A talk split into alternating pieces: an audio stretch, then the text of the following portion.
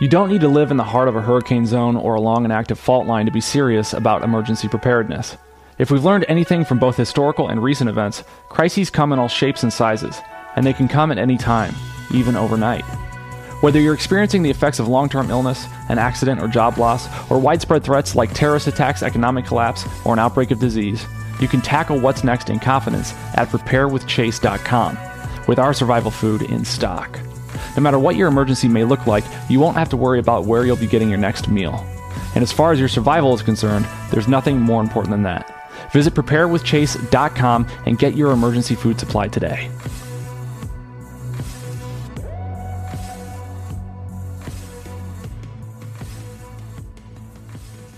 It's One American Podcast Live with Jack Murphy. What's going on, man? Hey, Chase. Great to be here, man. Thank you very much for having me.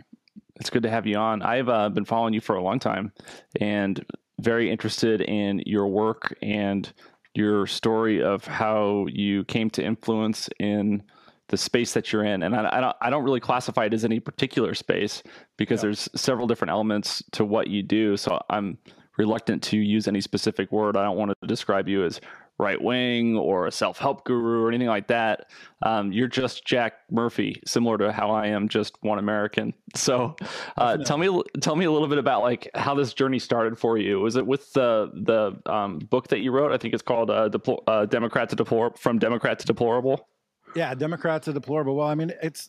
I appreciate you saying that. There's no one particular way to put me in a classification, and it's true. Um, I never set out to be a conservative, you know, influencer or a self-help guru or anything. I basically started on this journey just by asking questions. And the hmm. questions started back in 2009 or so when I got divorced and I had been married. Sorry been, you had to go through that. Yeah, you know, well, it was one of the worst and best things that ever happened. Mm-hmm. Um, I had to um, I had to figure out what was going on in the dating world and in the single life world. And in doing that, you? I was uh, 34, I guess. Okay. Is that right? Yeah, 34. And, uh, you know, I had been in a relationship for like 10 years and I didn't know what had happened in the dating world. Like nobody had cell phones all the time. I mean, I remember my wife and I got our first like Nokias, right, while we were together. So like smartphones weren't a thing, Tinder wasn't a thing, Match.com, OkCupid, none of that so I got dumped into the, the single life in my mid 30s after you know raising two small children and just being totally you know ensconced in in a really in a in a blue liberal like uh, marriage. And um, i had to figure it out and i started learning about the dating mating market and seeing how it was kind of screwed up. And in doing so i began to learn about feminism and learning about you know, I guess we call it critical race theory now, or mm-hmm. gender mm-hmm. queer theory, or race Marxism, or whatever the latest uh, name is for it. But I just started to, to figure out how the dynamics between men and women had changed and why, and the philosophies behind that. So I just started asking questions. And first place it led me through was through the manosphere, where I think that there's a lot of good information there for guys trying to figure out how to become better men, how to how that being a better man is basically the answer to all of the issues you know getting fit mm-hmm. you know taking care of yourself self-improvement become financially secure etc uh, but that's a space you don't really want to stay in forever because there's a lot of toxic people sort of stuck in that in that sphere. Right. And uh, i began to just understand the way that politics and dating and relationships and marriage and everything was all intertwined and uh, that's when i really started to get as you would say red pilled right? So 2012 2013 2014 just started learning right? And and reading and trying and coming to understand how much feminist ideology had taken over in the universities and how much uh, the democratic party was swinging wildly towards this progressive ideas how much things like title ix on college campuses affected relationships between uh, you know young adults and uh, and how the power of the federal government was being used to coerce people and to terrify them and to you know change the definition of harassment from uh, you know something that that prevents you from working or getting an education all the way down to just something that you're annoyed by right? Seeing mm-hmm. how due process was stripped away from young men on college campuses. And and inevitably that leads you into politics if you keep pulling on the same string. You keep pulling and pulling and pulling and then donald trump happened and uh, you know it was 2015 campaign uh, time and it was trump versus hillary clinton and after all the things i had learned about progressive ideology on the left and how anti-American it was and how anti-individualistic it was and how anti-male it was. Uh, there was only one choice. It was Donald Trump, and uh, that was a that in of itself was a huge awakening for me to spend my whole life Democrat, voting Democrat, living in Democrat City, Washington D.C. Always thinking that the Democrats were on the right side of everything. You know, they were in my mind, I thought they were for freedom and and being sure. yourself and individuality. Well, they kind of used to be kind of used to be. And then what a shock it was to find myself supporting a Republican. Mm. Was and, he the first uh, Republican that you supported? First Republican I ever supported, for sure. Were you behind him in the primary too, or was it the general that you kind of came on board? Oh no, definitely from the jump. Um, because I don't, you know, I'm still not a fan of GOP establishment. I'm not a sure. fan of the Bushes. I'm not a fan of any of the standard fare Republican. Uh, you know, what we call it now? We call it. Um, you know, uh, like the rhinos or the yeah chamber of commerce, uh, libertarian rhino types. Like yeah, yeah, and those were the guys that I always laughed at and made fun of and thought were fake and were sold out shills to corporate America, which which they are. Um, and uh, there I was, a lifelong Democrat turned a, a, a, deplorable. And it's interesting because the name of the book isn't Democrat turned Republican voter, right? It's deplorable.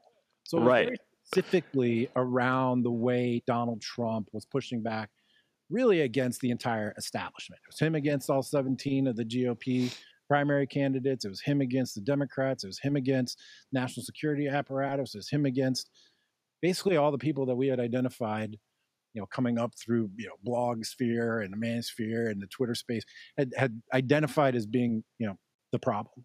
And, uh, and man, that really just sent me down a journey, you know, um, I you know attended all the events that you could go to the DeploraBall and a night for freedom and conferences and any kind of meetup happy hour i could and just got to know all the people in the space and i made friends with people who at the time had you know very small followings who now have you know a couple million followers sure. massive you know national influence and as they grew in uh, stature and power you know i kind of went along uh, with them and and was able to find my own voice and uh, put out the book and start the podcast and just keep asking questions. Right, the podcast is just me asking questions of people. You know, I've had political people on, I've had academics on, I've had entrepreneurs, tech guys, fitness people, nutritionists, whomever. You know, it's just about me following my own sense of curiosity. And uh, man, you know, it, it exploded, really exploded finally when I both uh, got the Claremont uh, Lincoln Fellowship uh, as well as started making regular appearances on Tim Pool. And then from there, man, you know, you get to the point where, you know, you walk down any main street in any city in America and somebody's like, hey, holy shit, Jack Murphy. And that yeah. just blows my mind going from just a guy asking questions on the internet, uh, posting anonymously, using a pseudonym, to being basically like famous in any city I go to in America. It's crazy we got the signature look too. You yeah. know, you've yeah, there's only a few people in the world that really pull off like having a brand that is a look too. Trump is actually an example of one, I think. But like even if you think of celebrities, like Leonardo DiCaprio is famous because of the roles that he's played, but he doesn't have like a look that's a brand. Alec Baldwin doesn't have a look really that's a brand. He has maybe a voice that's a mm. brand, but like it's something that's unique about you that I appreciate as somebody who's in the advertising space for my actual income is is that you've like set you've you've established this, this I don't know just awesome aesthetic brand that just strikes right through. You know, well, it's cutting. You know, it's uh, I appreciate that, but uh, it, it, totally not by design, right? Sure, uh, sure. You know, like 10 or 12 years ago, uh, a girl I was dating was like, You ever tried growing a beard? And I'm like, No. And I tried, and here it is. Anything it for all, you, babe?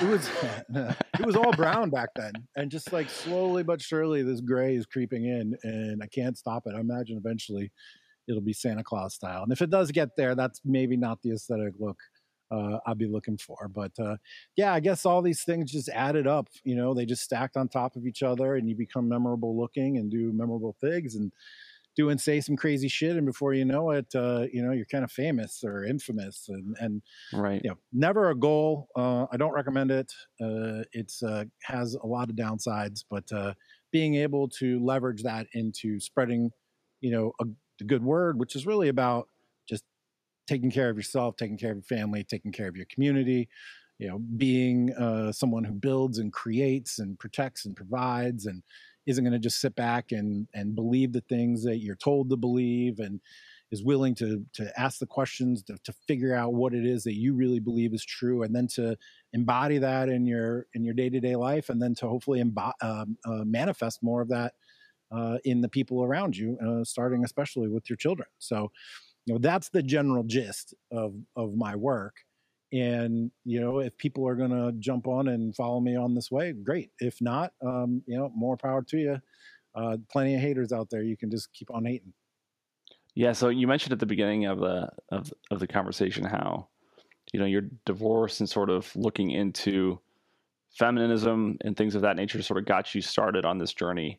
And i want to ask you what your definition of feminism is because it's one of those words like racism where it used to mean one thing very specific and now it's sort of like thrown around. So when I think of feminism, I think of it in terms of like I try to think of it in terms of what it actually means, even though I know that colloquial that's not really colloquially that's not really what it means anymore. So it used to mean if you were a feminist that you believe that men and women should have equal rights. Right. And now we're in a society in which legally speaking, men and women do have equal rights. In fact, there's probably in terms of civil court or civil law, there's probably more advantages to being a woman than a man at this Definitely. point.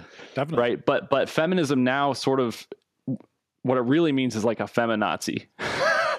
right? Someone who's just like you're man, you know, you're the patriarchy, you man, you're a pig or whatever. You're so privileged. I'm I'm I'm so oppressed, and just just kind of like, man, I hate to use this word, but just cunty, right? I mean, it's a strong word, and I, I, use that word very selectively. Maybe only a handful of times in my life. Like a sledgehammer. But that's really it. what it like is now, right? Yeah. And so I'm a feminist in the traditional sense. I believe men and women should have equal rights, but I'm not a feminist in the contemporary sense. I know there's like first wave and second wave. So what do you mean by feminism, and what type of feminism did you d- determine or discover to be problematic? Sure, uh, I agree with so much of what you said, and and my understanding about feminism is has evolved as well as it has evolved, right? So, yeah, do I believe that women should have the right to vote and get uh, checking accounts and credit cards and be independent and make their own decisions? Of course. Uh, and in my book, Democrat to Deplorable, I have a whole long chapter on this, and I talk about that very clearly. Uh, the the original feminist concept, I think, is a good one, and and I mm-hmm. know that I want my daughters to have all the same rights and opportunities as my sons. Easy. Uh, but then I began to understand that um, radical feminist literature, which really creates the intellectual and academic space for the political feminism to, and the cultural feminism to to explode. Um, these are people that wanted to destroy the family. They want, you know, um, Judith Butler, if I can recall the name correctly, in her original text back in the '60s, mm. they wanted to destroy the family. They want to destroy the idea of what it means to be masculine or the idea of what it means to be feminine. Uh, they've championed the ideal woman to look like the ideal man. Uh, and the ideal man then to look like the ideal woman because what they want to do and which i've learned over time through lots of study uh, is that it's this is really a deeply philosophical question and it's about changing the plane of meaning and therefore you can change reality in this way so for example right Aristotle uh, with his uh, with the virtues and magn- magn- magnanimity to be the mm-hmm. magnanimous man. You know, there there were a set of virtues there that he believed if you lived this way in this life, you would find meaning and be the best political citizen you could be. Uh, then fast forward, I'm skipping over a ton, but you get into like Hobbes and Locke, and they start talking about how uh, avoiding a violent death or life, liberty, and property are the ways in which you understand the world, and then you can build a political economy, like a universe, uh, in reality off of that. Uh, you've got uh, Nietzsche, who believes that uh, you know vitality and creativity and the will to power is is the plane of meaning uh, that you should use to analyze the world. And I don't think anyone's developed a political economy based on that just yet, but it's possible. Heidegger, Heidegger has uh, his you know understanding of the world, starting with Dasein, starting with uh, the first understanding of self before you even are aware of who you are. Uh, mm-hmm. And that th- there's a political economy devised off of that. That's Alexander Dugin's fourth political theory, uh, and so on. But here we are now at this identity theory, where identity is this plane of meaning. It's no longer to be magnanimous man. It's no longer to live a life of uh, uh, life, liberty, and property. It's no longer a life of vitality and strength, or in Machiavelli's terms, in, in of courage. This is about identity, and everything can be analyzed through the lens of identity. And then on this pole of identity, you have oppressed and oppressors, and so from there you build a political economy. So the feminism itself, you know, you throw it around casually at Thanksgiving, and your aunt's like, "Of course I'm a feminist," but if she really right. truly understood that it was it's a philosophical, you know, ploy to redefine the way that we understand the world in order to redefine and and and recreate a political economy based on that not a political economy, but a, a political philosophy uh, and and a political space based on on that plane of meaning, which then will have as just contained therein, you know, the oppression of men, the the, the obliteration of the oppressors, and of course, the only oppressor in this uh, equation is the you know white heterosexual cis whatever dude. And masculinity is the the root of the power of those men and therefore must be destroyed. So if you really study it, if you read what they write, and James Lindsay's been terrific at doing this, if you yeah. read what they write and what the plan is and what the goals are, you see it for the nefarious plot that it is to yeah. actually it, it's so it's it's so well documented because so much of it is in the academic sphere whereas the other the other side of the political dynamic is more of like an intuitive just sort of conservative like hey that's not right kind of thing there's not a mm-hmm. lot of like republican professors writing books and papers that are peer reviewed about like you know not even not even about like the, the pros of capitalism anymore you can hardly find economists writing about capitalism like milton friedman say whatever greenspan right so right. so it's like so well documented what the enemy, so to speak, is is doing. You know, in, in, on, in so many facets. Yeah, well, they lay it all out right there for you, and then the, the funny part is, is when you read it back to them, they freak out, and then you get banned off of social media, or you get fired from, you get fired from your job or whatever. And you're like, yeah, but dude, I'm literally just reading this text that you wrote, you know, and it's a it's a strange phenomenon of putting everything out there in the open, but then hoping nobody really pays attention to it. And um, you know, it's it's it's truly a fight for the way that we perceive reality and the way that we construct a uh, political space based on that perception of reality, which contains in it concepts of justice, right? Like it's okay to defend yourself in a Hobbes Lockean Jeffersonian sort of way because the right to living, the right to life, is the most important fundamental concept in that in that uh, ideology. So you can defend yourself, of course. But if the most important philosophical concept in your construct is the oppressor oppressee, di- you know, um, dichotomy, then anything you do to eliminate that oppression is then just, and right. that could include uh, anything from you know fewer honors and prestige, less opportunities, less money, outright discrimination, harassment, perhaps in you know jail or even death. You know, it depends on how far it goes. But if the concept of justice is embedded in the oppressed oppressor relationship, then that's a terrifying place to be. And that that's that's where my understanding is today, and that's what I'm opposed to, and that's what I don't want to see spread anywhere. And the answer, you know, there's God, there's so many different levels that this has to be sure. attacked on. Uh, but for me, Jack Murphy, uh, who is not a political player, who is not, you know, even a giant media player or anything, it's really about starting with myself, my family, and then building a community of people around me that see things the same way. And uh, I was just tweeting today, you know, Reagan said that all meaningful change in America begins at the dining room table. And I still believe that. And I believe that our long road, our long march through the institutions also begins at the dining room table and it took the the progressives what five six decades to take over all the institutions in america media corporations advertising you name it government everything. Um, it's going to take us maybe that much time too. But with technology being what it is the development of these technologies that mediate all of our relationships, be they financial, be they personal relationships, be they information relationships.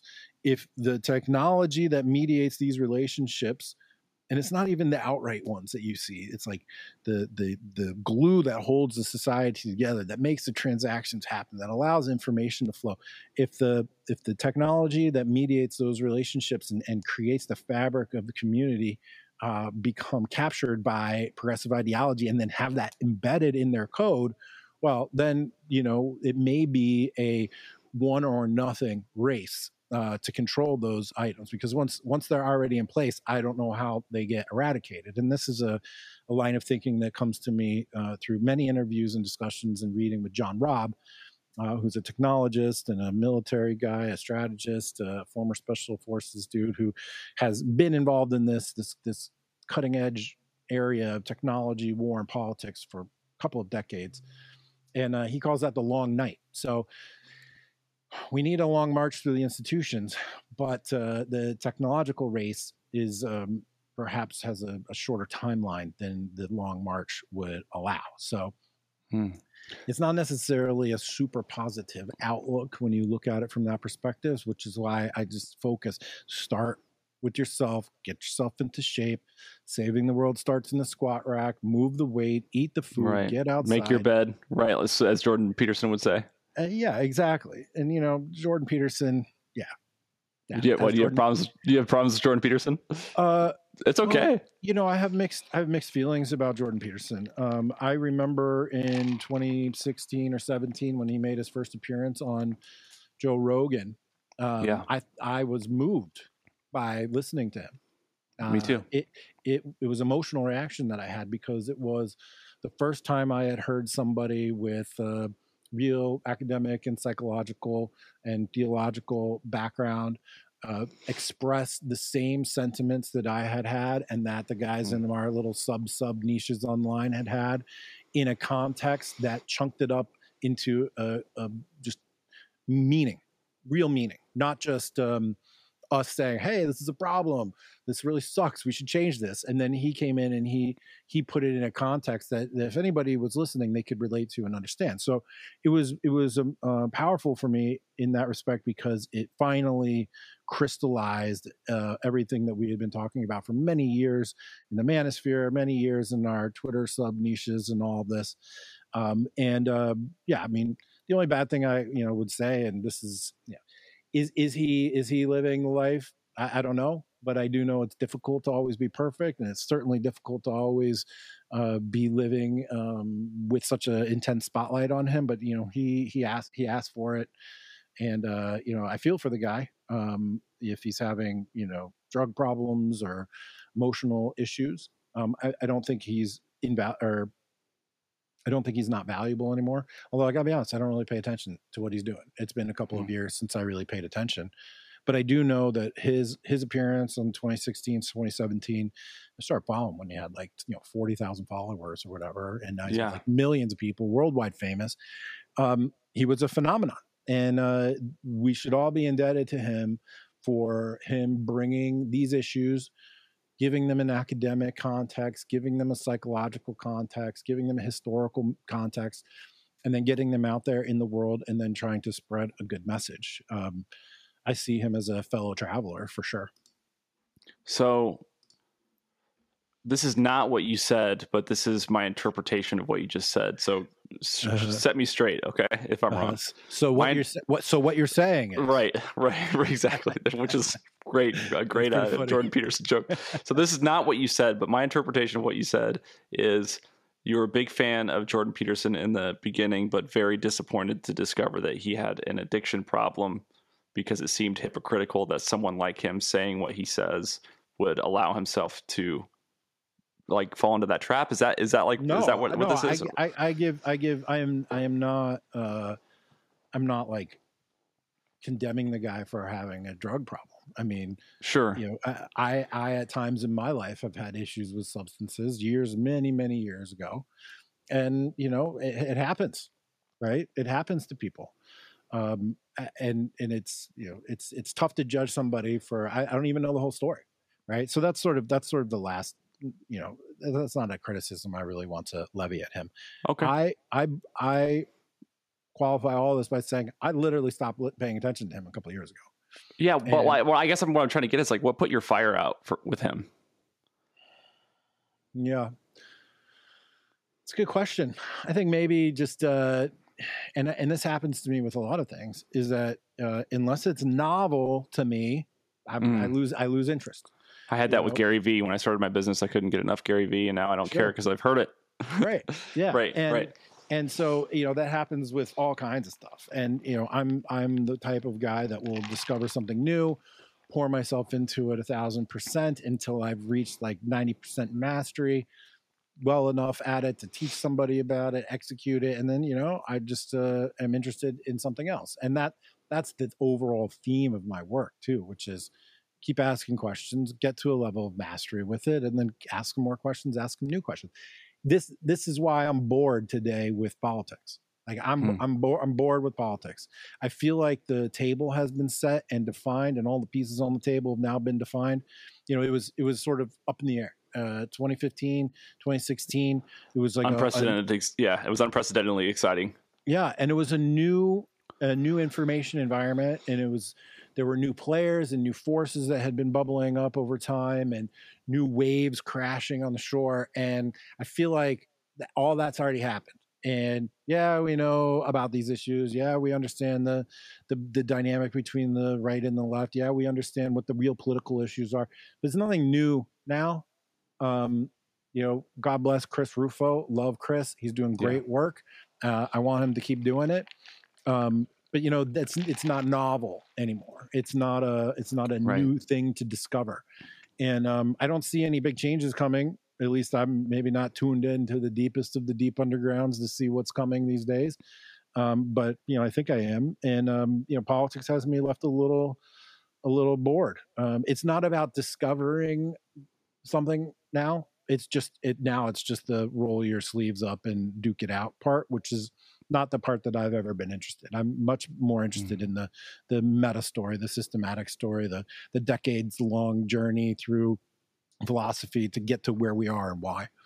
Yeah. And um, you know, my I find myself wandering mentally towards you know what what's the future, what's what's what's it going to be like in 10 years what's the 2015 of 2030 going to be and uh, that that would get me exciting to think about that so you know in the meantime you know it's double down on the kids double down on community double down on taking care of yourself double down on your relationships um, double down on becoming financially independent for some people land and water you know independent uh, for all of us information informationally sovereign you know mm-hmm. uh, one thing that i think jordan said that Jung said which is um, people don't have ideas, ideas have people. We don't want to be those yeah. guys, right? You don't want to be the guy who's been captured by a mind virus. You want to be somebody who can stand back and and analyze what's right for them and then make the right choice. So that's sort of the the phase that I'm in. And uh, you know, I'm always looking for the next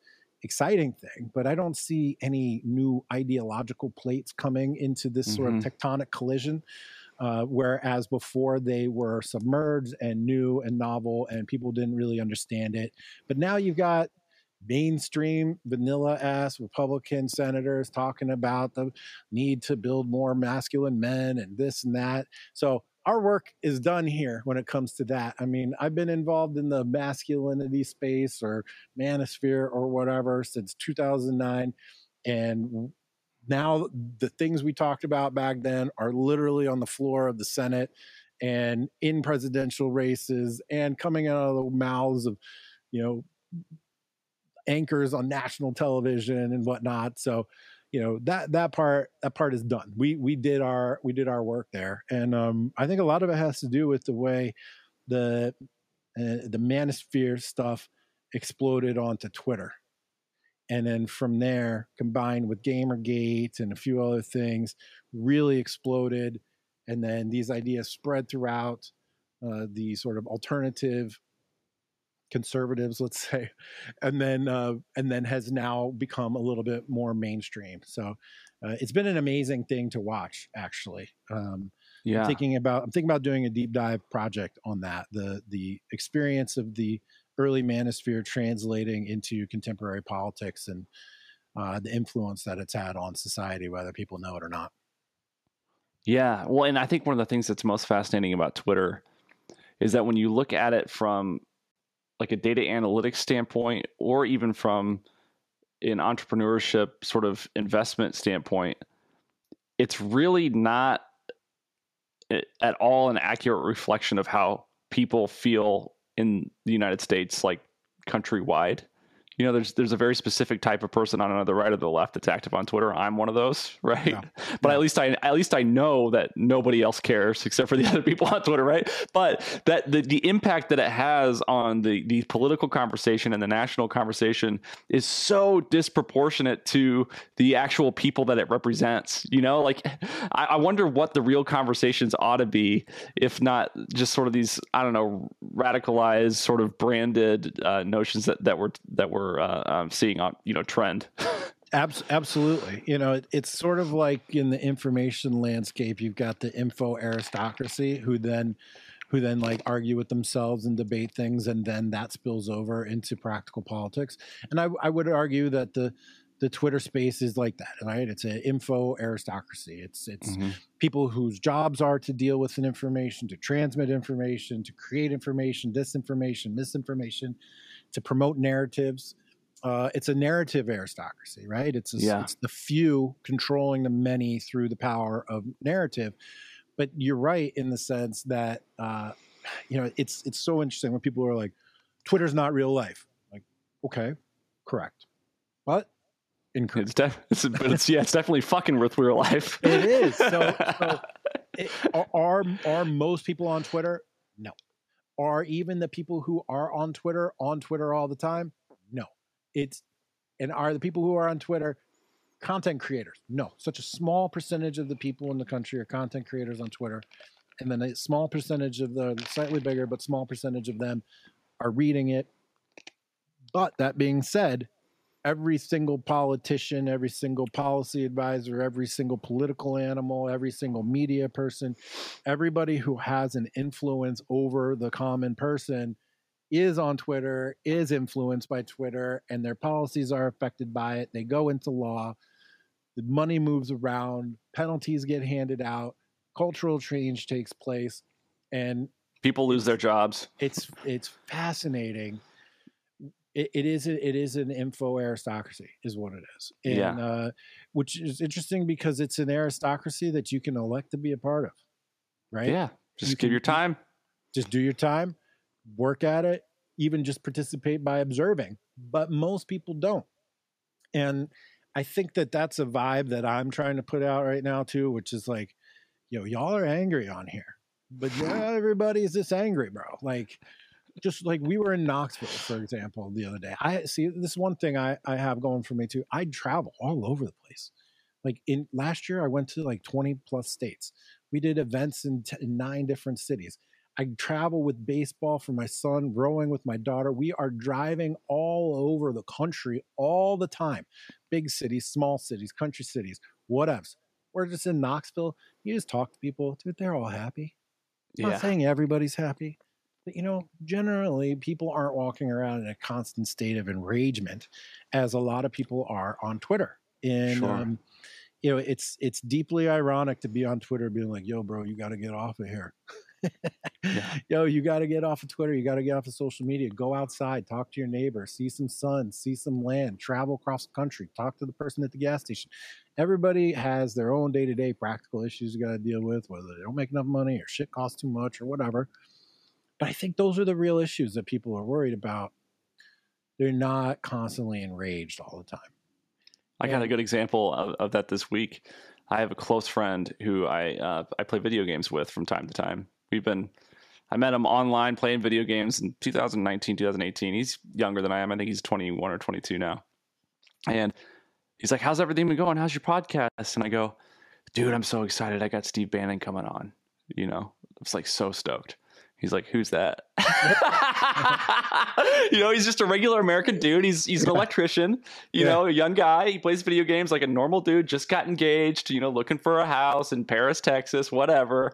Right? Normal American dude. Not like dumb or anything. He's not ignorant. He's just busy doing other shit that's more important to his life than yeah. you know. And so I think you're right. It's like that's just I don't know. It's just an example of what we've been talking about. Right. And and Bannon, of course, is so popular within our space that He's an amazing influencer. and even yeah. to think in even uh, for folks on the left even those who are involved in this arena still know who he is so i think most people don't really have any idea who steve bannon is uh, i think most people don't really care i think Yeah. most people don't even know who alex jones is and like Sure. Most people are literally just going to work taking their kids to baseball practice coming home having dinner and going to bed and not spending all day on twitter and social media. Now that's not to say that it's not important because bro if you want to be involved in the narrative arena you have got to be on social media. You have got to be putting out narratives or counteracting narratives or Mhm. putting out information or gathering a tribe. It, it's a it's like a double-edged sword and it's um it, it giveth and it taketh Yeah. that is yeah. that is for sure but one thing it does give that i wish people would uh, be more aware of is rage just rage just it's it's a combination of the subject matter right like you can really hype up political issues into rage inducing things by selecting edge cases blowing them up and making it seem like it's happening to everybody all the time Hmm. Then it's also rage inducing too because it's like you know how when you're i mean for me as a big guy i notice very clearly how people treat me differently when they're in their car versus how they do when they're standing next to me right Sure. like people will cut me off on the highway but they treat me the exact same in both those scenarios. but, lit- but literally no one is cutting in front of me in line in person right right. and like and like twitter is the same twitter is like a hundred times more than the difference between real life and the car right it's like you're not only bulletproof in a vehicle you're bulletproof you're most you're you're a non it's a million miles away it's just text so that induces it's like it's like people are inserting themselves into a, a constant um, road rage scenario around politics and then treating everybody that they come in contact with uh, as you would giving the dude the finger laying on the horn or whatever in a highway road rage incident. And you know what, man? That can't be good. Cannot be good. So let me ask you this: When is when is rage good, if ever? Mm, It's a good question. Like I as a man, when should you just be fucking enraged? As a well, I- citizen, a man, I whatever. Think, I think rage implies a certain loss of control. Mm. Um, so probably never. Um, uh, justified anger, um, you know, controlled aggression. Sure, there's definitely times for that. Times to be aggressive. I think you know, just to be semantic here, I, I think rage specifically involves a loss of control. Uh, Right. and and a disregard for potential consequences. So I would say never. Rage probably not a good thing. Uh, but to be justifiably angry, absolutely. And if you want to let that um, uh, motivate you, sure. But let it motivate you in a positive way. You want to capture that anger, and in many cases today, justifiable anger, and channel it into something positive. Alternatively, there are other philosophical approaches where you could just disregard things. Oh, imagine that. imagine not getting enraged by something you don't like and just actually forgetting about it. Right? yeah. Like that that could really benefit most people who don't have productive avenues to channel their uh, aggression. Now, if you have productive avenues, if you're the type of person that can take anger and turn it into something valuable, productive, and healthy for you and the people around you, awesome. We all need to find ways to keep our edge and stay motivated and whatever. Some people use fear, some people use love, maybe some people use anger. But to lose control and to, without any regard for the consequences, I think is bad. And that's why I've been lately uh, really critical of this talk of national divorce, right? Uh, People openly advocating for succession, people openly advocating for, they call it peaceful, but come on, bro, like we're not stupid here, like walking away from the the union. And Mhm. um, I have a lot of concern about that because one, I think some of the people who are promoting those ideas are just deliberately being provocative. Um, uh, some of them are academics uh, and theoreticians who are like, "Yeah, you guys go ahead, go ahead, national divorce, get out there, do it." Yeah. On paper, Um, this looks great. You get what you want. We get what we want. Right, That's how it would play out. Exactly. Well, it's an Um, easy and- trap to fall into too, because everybody wants to say "fuck you" to the other guy. Yeah. So, like emotionally, and I've fallen into this trap too. I'm almost positive that I've tweeted content like pro Texas secession in the past. But when I think about it rationally, like it's absolutely a last resort. Like there's nothing but violence and, and problems that come from that. Like I know that, but it's just easy on Twitter to like have that emotional kind of impulsive reaction to be like, fuck you. Like, you know, Texas is better with that. You know, it's just an easy thing to like think and feel and do. So I've caught Definitely. myself doing that too, for sure. Yeah. Definitely. And that, and that is part of, and I want to come back to this topic in particular, but that is part of the, the rage machine that is Twitter. Yeah. Like, like, dude, I I have like hundred thousand tweets, right? Like, I've seen how every tweet can play out, and and I know you've been through the wringer, man. Just generally, I've seen I've seen all sides. Cheers to you, man. um, I know that if I tweet about Antifa and mobs and whatever, or trannies or whatever, huge engagement. If I sure. tweet about like take a deep breath, calm yourself, love your kids. Yeah, 17 likes. exactly.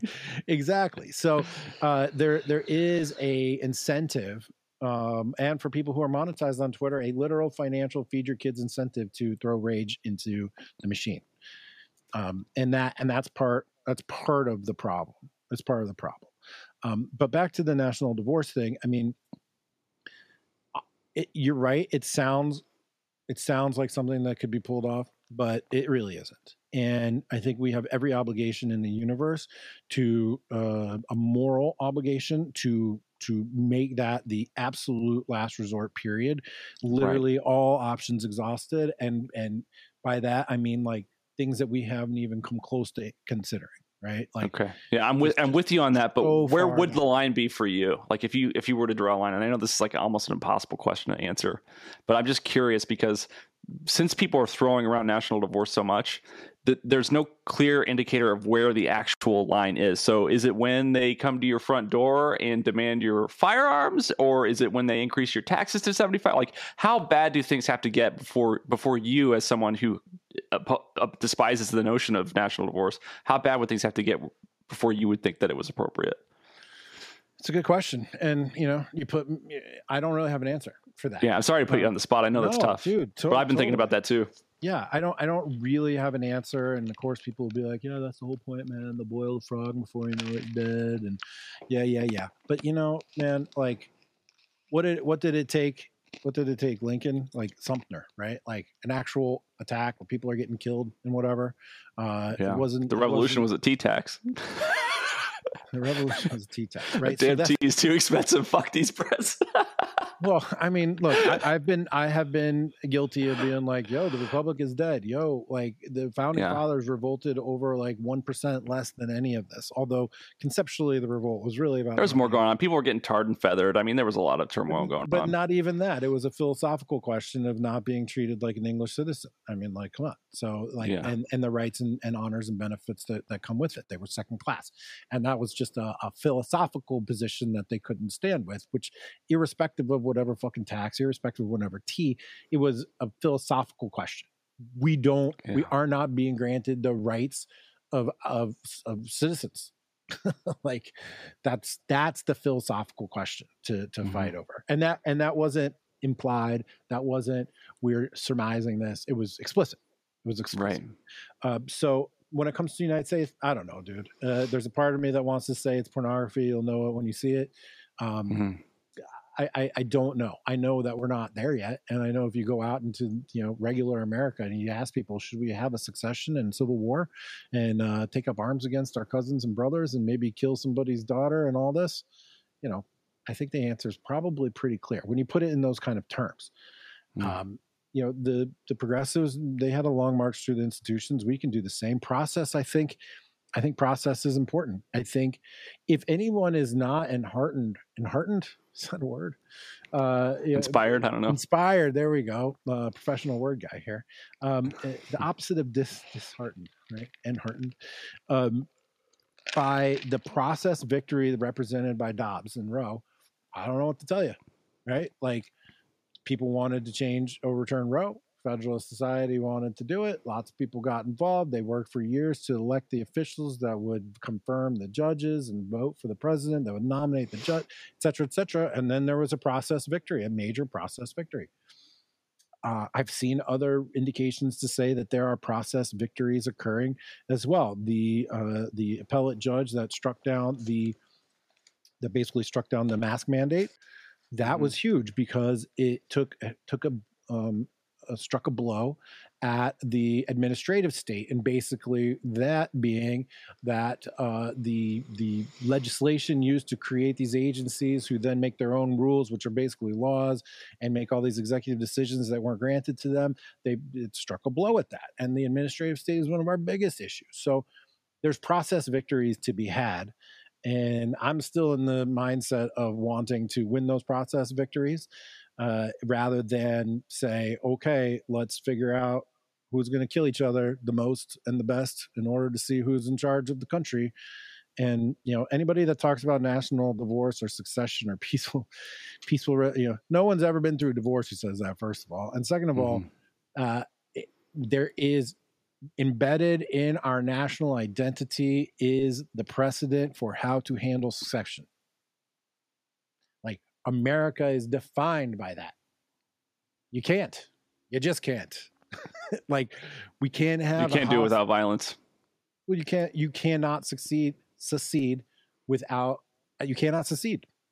I think that's like the general fundamental myth in America, is it not? I mean, well, I mean, the Supreme Court officially ruled that it was unconstitutional to secede but technically it was illegal to have a revolution too and that sure. legal that legal finding is moot it doesn't it doesn't matter i just mean like the will the will of the people yeah. the national the national spirit the mythology the mythology which is even more important of america yeah you know we fought the civil war we brought, kept the you know for whatever reasons i can hear all the nitpicking motherfuckers in my ear right now about it wasn't about slavery it wasn't about this whatever we fought a war we put the country back together and that has been a fundamental myth uh, within the United States. And so, it actually worked. Like it, the South and North totally cooperate today. They uh, in in so many ways, absolutely. Yeah. And it, it, I think it did work, even despite the best efforts of many people, and you know all kinds of retroactive history uh, history being written and whatnot. Um, but the idea that we're going to have states secede without using military force to prevent that from happening is farcical. So I just mm-hmm. wish people would be honest about it when they say national divorce means pick up guns and start killing your neighbor, because that's what it would be. And I don't know, call me crazy, but I'm not necessarily interested in that. And then it's definitely not a priority. it's not a priority. And I'm going to throw out one more thing, and I got a lot of shit about this on Twitter. Thomas West is like one of the most uh, important political philosophers of our time. He wrote a book called the uh, the the moral the moral foundations. Um, oh, shit, I can't remember the name exactly, but basically the moral the moral conditions for liberty, uh, uh, a political philosophical discussion of the founding, and in there he addresses the um, the consideration of those who are opposed to slavery. Uh, joining up a union with those who were slaveholders and believed that it was their right to do it the mm-hmm. people who are abolitionists, and I'm not saying North and South here, I'm just saying people who are opposed to slavery, uh, said, you know, that they didn't want to have slavery. How can we join a, a, union and form a country with people that want to have slaves, and vice versa? But the, there was a moral argument to be made that maybe one day we'll end slavery, but if you allow a country to form on your continent with the fundamental component of it being slavery, then slavery itself will persevere and slavery will continue on and more people will be enslaved. So there was a moral argument for the abolitionists to join a union with people who held slaves because over time they could exert their influence to remedy that. Well, that's what happened. That's what happened. So I believe that there is a similar moral argument to be made of whether or not we should stay in a union with the woke folks with the people who have a different fundamental understanding of reality, people who base their meaning of, of life and, and reality on identity rather than our Jeffersonian life, liberty, and the pursuit of property.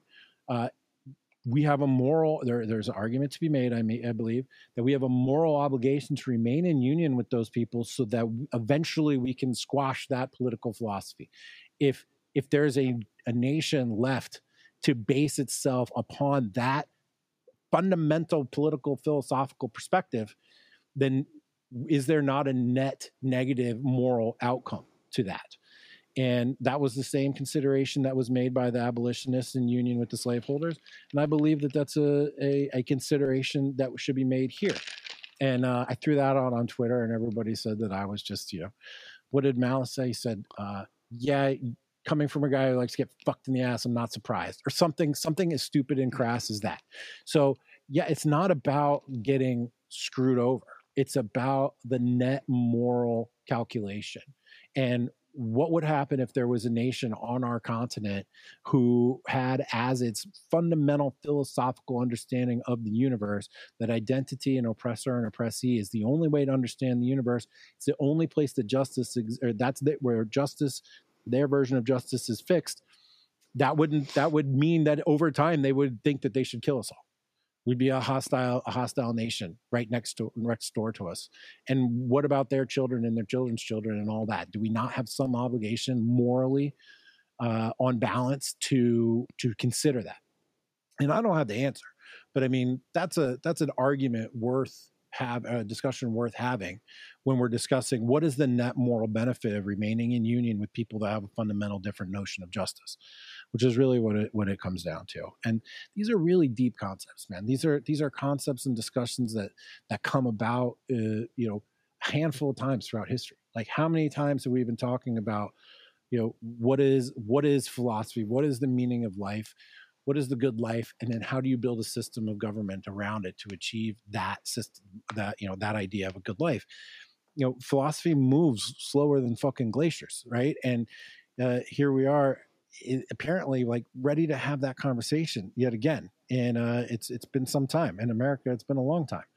And so this is something that's going to take a long time to to work itself out and should be thought through very carefully. And um, you know the twitter rage machine isn't necessarily the best way to hash this out. One last thing on this. I am concerned as well that there are people out there i'm going to use this term uh, pizza gating okay? If you remember i remember. and i and i remember very clearly because this i've been to that comet pizza ping pong. Uh it's is the food good? yes pretty good. They have a great pizza good beer good environment for kids I brought my kids there a whole bunch of times before and after. I um, bet you did. Yeah, of course. um, it, it's it's like literally walking distance from my house. Right?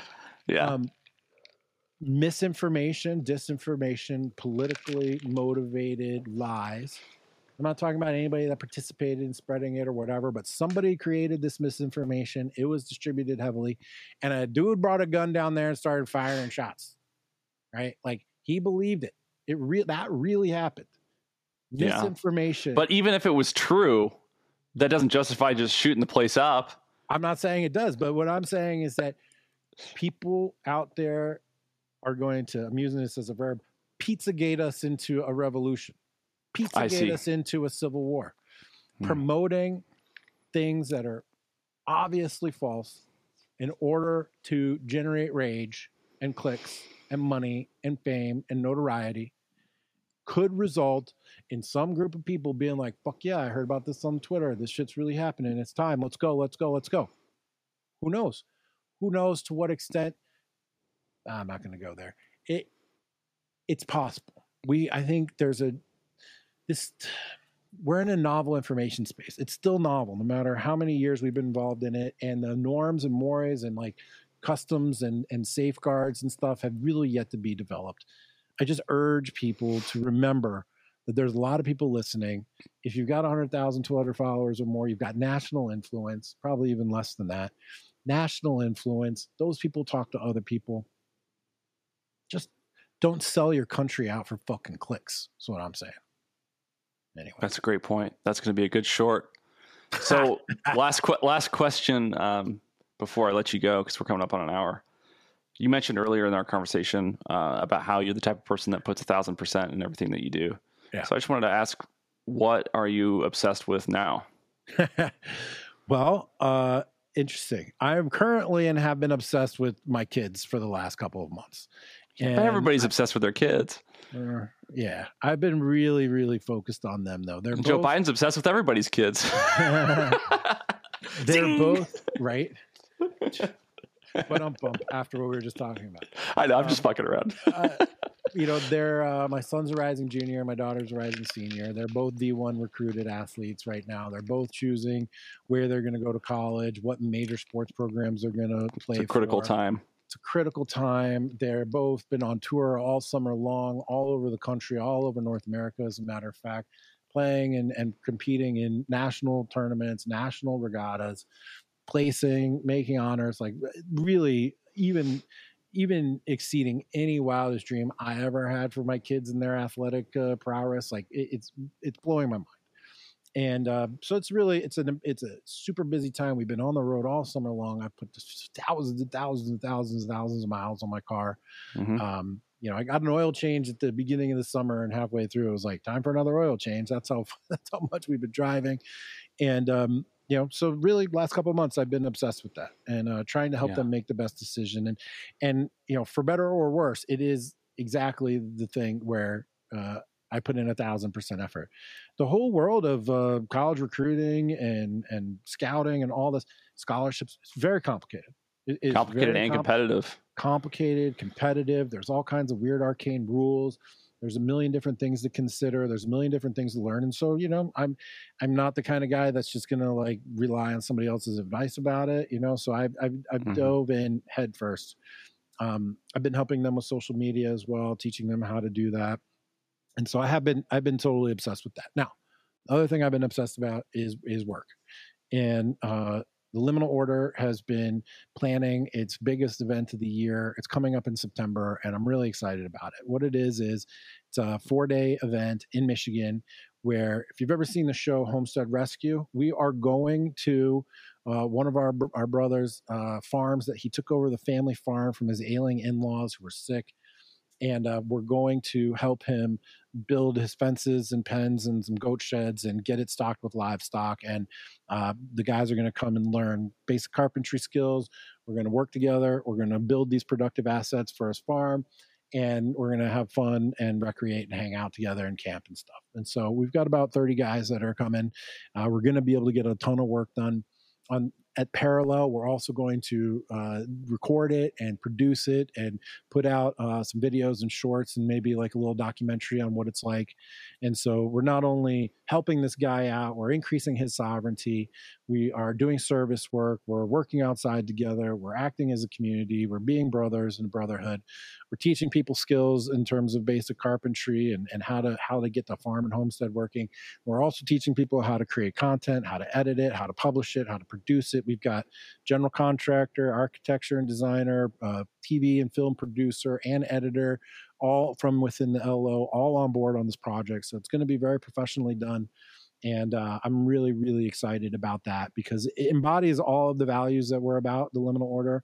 Uh, we're about masculine energy and that's you know not teaching you how to be masculine because that's kind of dumb and gay but just like getting guys together that believe in the power of masculine energy right how to build how to create how to protect mm. how to mm-hmm. provide uh, that believe in brotherhood uh, accountability, service, and community, and then believe in sovereignty, whether it's your financial, land, water, personal information sovereignty, any way you can become more independent and self sufficient. And so all, this event captures all of that together. We're building and creating, we're protecting and providing, we're doing it together with each other, we're providing, providing service, we're learning skills, mastering skills, teaching people how to create, right? Whether it's carpentry or coding, like how to create is very important. And then uh, we're helping increase not only his sovereignty but our own sovereignty and the sovereignty of the network. So uh, it's four days in in michigan in late summer. It's going to be absolutely beautiful. Uh, so that's that's what i've been obsessed with as well the liminal order. Awesome. Well thank you so much for coming on the podcast today it's been a real pleasure to have you i really appreciate your your insight your perspective and um, just your general sharp um, perception of the meaning and the philosophies behind the, the real mechanisms behind the machine that we're that we're faced with. So I'd love for you to come on again sometime. If you ever Anytime, need anything, Chase. great man. If you ever need anything from me, just let me know. And um, uh, good luck with you and your family. Congratulations on the success that you've had on the home front, and I wish the best for your kids as they come into adulthood. Man, an exciting time. Thanks a lot, Chase. Really appreciate it. Uh, thanks for taking the time to do a little scheduling management with me. But oh, yeah. Uh, it was a real pleasure to talk to you. Uh, really good. Congratulations with the show, man, and keep it up. Thanks, man. Take care. All right, buddy. You don't need to live in the heart of a hurricane zone or along an active fault line to be serious about emergency preparedness. If we've learned anything from both historical and recent events, crises come in all shapes and sizes, and they can come at any time, even overnight. Whether you're experiencing the effects of long term illness, an accident or job loss, or widespread threats like terrorist attacks, economic collapse, or an outbreak of disease, you can tackle what's next in confidence at preparewithchase.com with our survival food in stock. No matter what your emergency may look like, you won't have to worry about where you'll be getting your next meal. And as far as your survival is concerned, there's nothing more important than that. Visit preparewithchase.com and get your emergency food supply today.